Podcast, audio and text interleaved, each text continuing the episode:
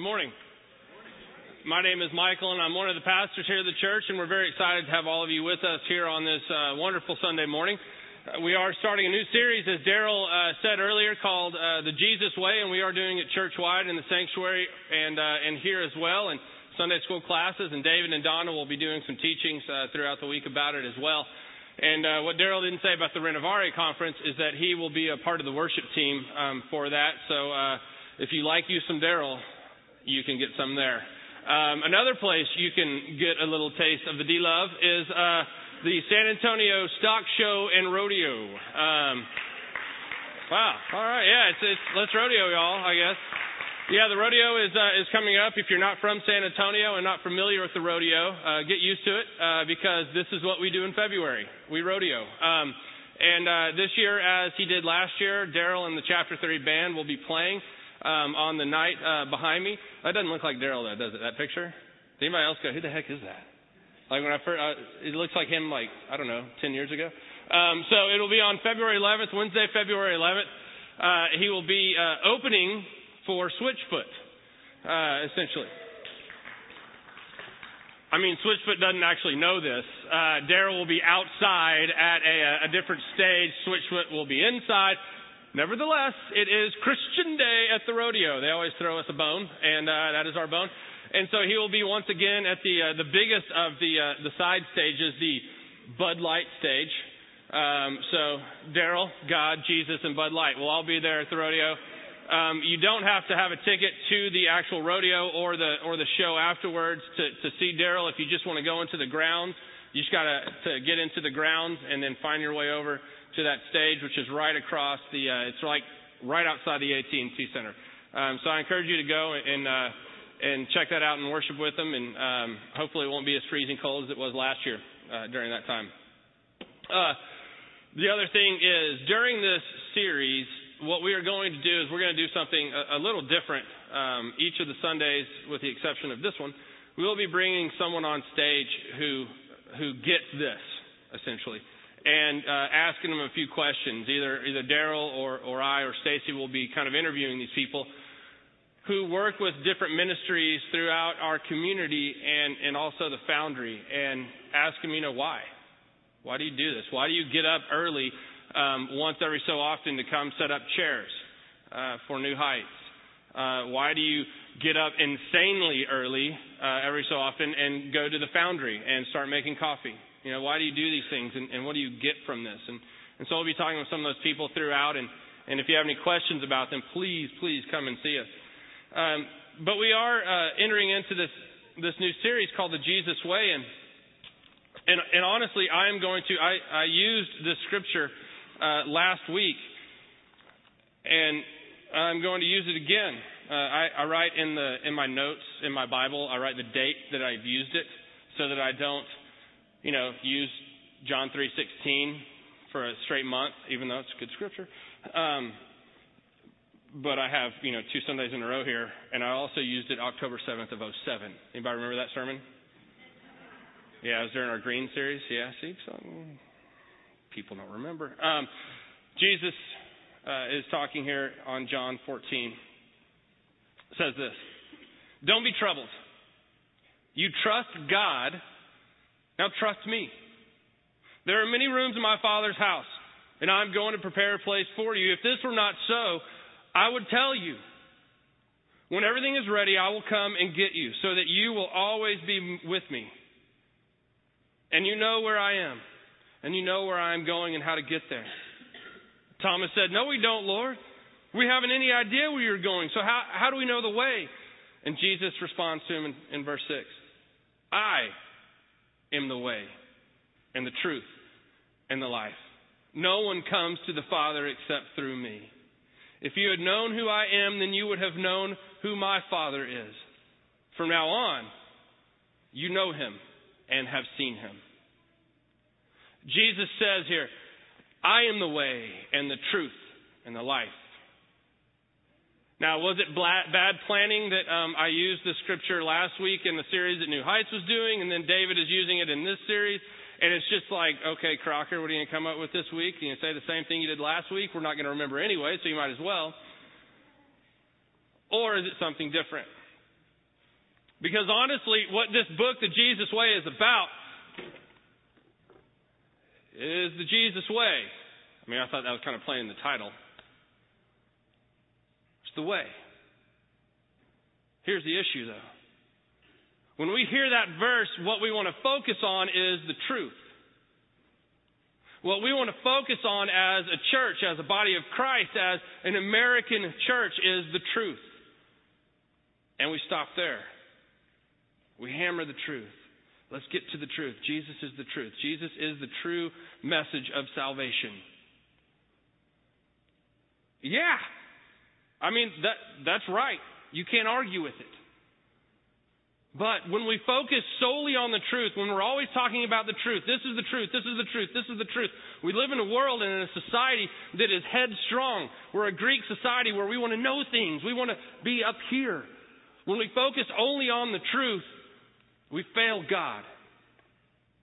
When we focus only on the head stuff, we fail. Because, quite honestly, we live in a world where there's no absolute truth. We say that Jesus is the truth. Well, what's truth these days, really? You know, what's true for you isn't necessarily true for me. There's even some denominations, some Christian denominations. I remember sitting next to a guy in seminary who had a belief that sin was a sin only if it was a sin to you. Yeah, thank you for laughing at that because that's insanely stupid. This guy was like, you know, if I murder somebody and it's not a sin to me, are you kidding me? Why are you in seminary? But we want to focus on this truth and we want to hammer out the academia of God's Word and we want to get into these intellectual debates and really that's what evangelism becomes. It becomes an intellectual debate about religion. I'm going to sit down and I'm going to throw at you all the knowledge I have about Jesus Christ, and you throw all the knowledge you have about Buddha, or about Hare Krishna, or about whatever. I'm going to take it up here and I'm going to beat you into submission with my knowledge, with my knowledge of Hebrew and Greek and all of the things that I've learned, and I'm going to tell you about Jesus.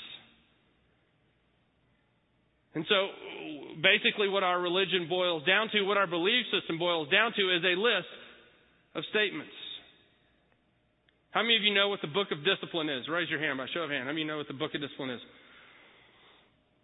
For really? He knows what the book of discipline is? Y'all need to get him out. About four or five people know what the book of discipline is. The book of discipline is, you know, it sounds kind of harsh, doesn't it? The Book of Discipline. Yeah. Basically, what it is, it's the governing rules of the United Methodist Church. Every four years, every quadrennium, they put out a new version of it, and you know they usually only change like four or five sentences or add something or something like that. The, the latest edition, the 2008, um, just came out. We just got them in, you know, and cracked it open, you know, and wonderful read. If, if, if you ever can't sleep, eh, but what it says, you know, it's the governing. If you want to know how to conduct a Methodist church, this is how you do it. These are the proper ways to do things. If you want to become a pastor, there's a thing that says this is what you must do to become a pastor. If you want to, you know, whatever, it's in the book of discipline. The very beginning of the book of discipline are is our list.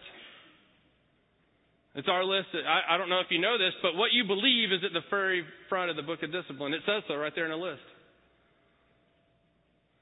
Yep, yep, yep, yep, Yep, I'm a Methodist. It tells you what to believe right there. So we've boiled our religion down into this list of things that we put into this book that's hallowed. Yeah, I'm not your typical Methodist. I'm not the poster child for it, but we're not the only ones that have done this. Yeah, we're not the only religion that has done this. We're not the only uh, denomination that has put forward. This is our statement of belief. These are the lists. And that's fine because if people are trying to discover what the Methodist Church is all about, you can go to that and see. But if we leave it there, if we just stop at the truth, where's the way? Because when the Hebrews would have heard the truth, they would have seen it in a relational way. You don't take this knowledge and just keep it up in your head, it's how you live your life. The truth becomes a part of who you are so that your life is spent living that way. The way. But here in America, we want to keep it up here. Eugene Peterson in, in this book calls it the, the American way, and he talks about this drive for a consumer church, this consumer driven church. And he uses this line in there that is, is just great. And, and when I read it, I, I kind of, you know, said to myself in my mind, I went, oh, no, he didn't. Because um, it's like, you know, um, I thought it was a pretty major statement. Basically, what he says is, is this the, the, the, way the church is going today, the, the American way that the church is moving today in this consumeristic culture that we've bought into and that we're trying to live and grow these big buildings and pack them full of people and do this great show and all these things, he said, that is the church of the Antichrist. I went, whew. And then I got mad at him. I got defensive. I was like, dude, I've seen you. You're like this tall, you're old, you have a ponytail. I can take you, man. You want to, you know, come on, bring it. Because we're a big church. We're not a mega, mega church, but we're a pretty big church. 5,300 members, a couple of thousand people here every Sunday. Got lots of stuff going on in the community. We're a pretty big church. And, and you're telling me that we are the Antichrist? Well, I don't like that. Because we do a service, I think. We have great music. I like to sit up here and I like to rock out with our music. Today wasn't really a rocking kind of Sunday, but you know, a, I like to, you know, get in the music and get in the worship and do these things. And, and I want to hear a good message too. And, and, and I want to, I want to be a part of it in something like that. And, and he says when you do that, all you're doing is just entertaining. I thought, wow, maybe we are just entertaining. We come up here and we dance a little bit and say, hey, there you go, have a good week. But then I thought better of it. And I said, you know what? That does happen. And it doesn't matter the size of the church. It happens from 20,000 member churches all the way down to 20 member churches. There are churches that fall into the trap of entertaining and consumer driven church. And, you know, you come here because you like us, not because you're meeting God, not because you're learning about Christ and changing your life, but you like us. And there are those realities out there in churches across America. But I think with the leadership of David, we kind of taken a spin off of that and said, yeah, we're to, we're going to do a great worship service because worship is important to the body of Christ and it's integral to worshiping and praising our Father. But we don't want you just to come on Sunday and to do something and then forget about it. Need to change your life. You need to change who you are. And it doesn't happen here. It doesn't happen up here. You got to know the truth, but you have to live the way. Jesus says, I am the way. Not I am the truth and the way. I'm the way and the truth and the life. So what does that mean? Means you do what he did. You live your life as Christ lived his life. You take the knowledge and you put it into action. In the book of Philippians, if you got your, uh, your Bible, open up to Philippians chapter 4. I've been kind of doing, a, doing my own personal study of Philippians chapter 4, and let me tell you, every verse can change your life. You start in chapter 4 and just start reading, and I mean, I, I dig Paul, but uh, he, he outdid himself here. Philippians chapter 4, verse 8. And now, dear brothers and sisters, let me say one more thing as I close this letter. Fix your thoughts on what is true and honorable and right. Think about things that are pure and lovely and admirable. Think about things that are excellent and worthy of praise. Think about what is true and honorable and right what is pure and lovely and admirable. Think about things that are worthy of praise. Yeah, that's what we do, and you know, that's you know, think of these things. Read God's word, dwell on God's word, meditate in God's word, learn about God. But He doesn't leave it there. He doesn't leave it there because He knows there's a huge part that follows. Think about all these things, and then verse 9 he says, Keep putting into practice all you learned from me and heard from me and saw me doing. Okay, think about these things, read God's Word, learn about God. If you want to take Hebrew, take Hebrew, learn the Hebrew roots of it. It's cool, it's awesome. If you want to learn about the history of the church, where it started, and what was going on in Turkey and all those places at the beginning, go there, learn about it, walk the footsteps of the apostles, do all of those things. And then live your life that way. Think about these things and then do them. That's what he says. Think about these things. All that I've taught you is great, and think about it.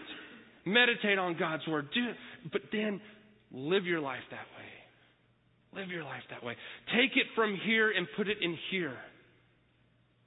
Take it out of the head situation and move it into your heart and your feet and your hands and be the body of Christ in the world. And what does he say at the end there? And the God of peace will be with you. Boy, that's cool. He doesn't say, and the God of peace might show up. And if you're lucky and God's not busy doing something on the other side of the world, God will be with you. From time to time, think of these things, do them, and God will be with you. The God of peace will be with you. So, what does that mean? Learn. Learn about God. Read God's Word. Go to a Bible study. Go to these studies that David and Donna are doing and really get into this. I'm telling you, I, I don't do serious study on one little chapter as I have been doing with Philippians 4, but it has blown me away.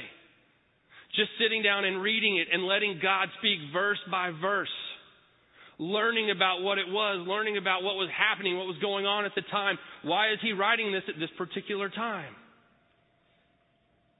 Learn and then do. Learn and do. Be Christ. Don't just know Christ, be Christ. Be God. When people see you on the street, let them see God. And that's powerful and humbling. Daryl alluded to it earlier that uh, today is Super Bowl Sunday, as you might know. I know it is a national holiday for many, um, except when the Cowboys aren't in it. Um, I know. I'm re- it's really getting hard for me to, you know, I've been a lifelong supporter of the Cowboys, and it's getting hard for me to support them still. This year, you should uh, root for the Cardinals. As a side note, one of uh, one of their players, number 85, uh, goes to uh, our church. He uh, is a member here, and uh, his name's Jerheme Urban. He went to Trinity, and he's a great guy. And he he, he doesn't come to New Heights, so that's a strike against him. But he does come here and loves David. So root for them. And another reason why is their quarterback, Kurt Warner. And I don't know if you know anything about Kurt Warner. You might have seen some of the stories that they've had on the news about him, or gotten that email that um, I received from a few people about Kurt. Uh, Kurt is a full fledged believer in Jesus Christ. He's not ashamed about it, and he's not a coward in telling you. In fact, it's become a joke among sports uh, reporters that every time you interview him, he will give glory to God. And they're like, oh, yeah, get that out of the way. Now let's hear what you really think. And uh, after the NFC Championship game, I believe it was, um, he is in this press conference, and he, he gets to the point, and he's like, well, you know it's coming. And they're all like, oh, yeah. I first want to give thanks to God and Jesus Christ. Bam! Every time. Not afraid to do it. And so I heard him interviewed uh, because all the media day and everything. And, and, and basically what he said is at the end of his life, this is, this is what he wants to be known for. Uh, Super Bowl win, Super Bowl MVP? No.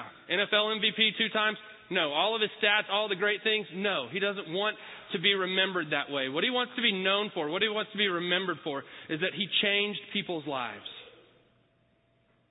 Not because of who he was or what he did, but because God dwelt inside of him. He wants to, to be known for the fact that when people saw him, there was something different about him in the way he carried himself and the way he lived his life that made them a better person, that brought them closer to God.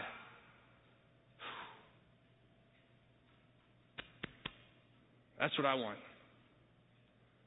One day when I die and, and, and people show up at my funeral, I don't want them saying, you know what, he was really funny. And they will be saying that. But I want them to say, you know what, when he walked into the room, I felt something different. There was a presence about him that wasn't him. Because he let God live in him. Because he let people see God in his face and in his actions and in his story. He wasn't afraid to say, first of all, I want to give all thanks and praise to God. And because of him, I know God better. Because he allowed God to work in his life that way, I know God better. Boy, that's what I want. When I finish the race, as Paul said, and I see God, God's going to go, that was awesome. You let me be in you. And let me tell you, I fight it on a daily basis because I think I'm smarter than God sometimes. I think I'm funnier than God. I think I'm better than God at times. I think I have a better sermon to give than God at 9:30 I did and it was just like a theological poopy up here. At the end of my life, I want people to see that I lived my life a certain way and it's because of Jesus Christ. That is the way. That is the Jesus way. Not a checklist. Not something to go along and say, okay, yep, I did that, yep, I did that, yep, I did that, yep, I did that. I was baptized, I was confirmed, I've done communion, I prayed the prayer, I'm in. No. I want to live my life for Christ in such a way that people know Him, not me. As John said, I must become less and he must become more. That is the way, and that is what we will be talking about over the next nine weeks. Looking at some of the most amazing people that have ever walked the face of the earth and what made them that way. Why is it that Joseph stood out among his brothers? Why is it that Paul, people still go, Paul rocks? I do anyway. What is it about these people? It's because they allowed God to live in them. And it wasn't here for them, it was their life. Let us pray. Heavenly Father, we thank you and praise you that you have given us the gift of peace and love, that you have given us the wisdom that you have through, through your word, through the Holy Scripture. God, help us to not leave it there. Help us to not study and study and study and keep things in our head, but move it to our heart and to our soul so that it is not what we know, but who we are. And that it is not about us any longer, but about you. God, we pray that you would give us the strength to do that. In the name of Jesus Christ. Amen. One of the ways that you can experience the way is by doing what Jesus did. And Jesus celebrated the Passover meal. And Jesus offered up his life for us. And coming to God's table, coming to the table that he set and prepared for us, is a way that you get to experience the grace of Christ. It is a way that you can come and leave your head at your chair and come with your heart. Encourage you to do that today. On the night he was to be betrayed, he sat with his disciples around the table and he took the bread and he broke it and he gave thanks to God. And he said, Take this, eat all of you. This is my body, which is given for you. After supper, he took the cup and he raised it to God and he gave thanks.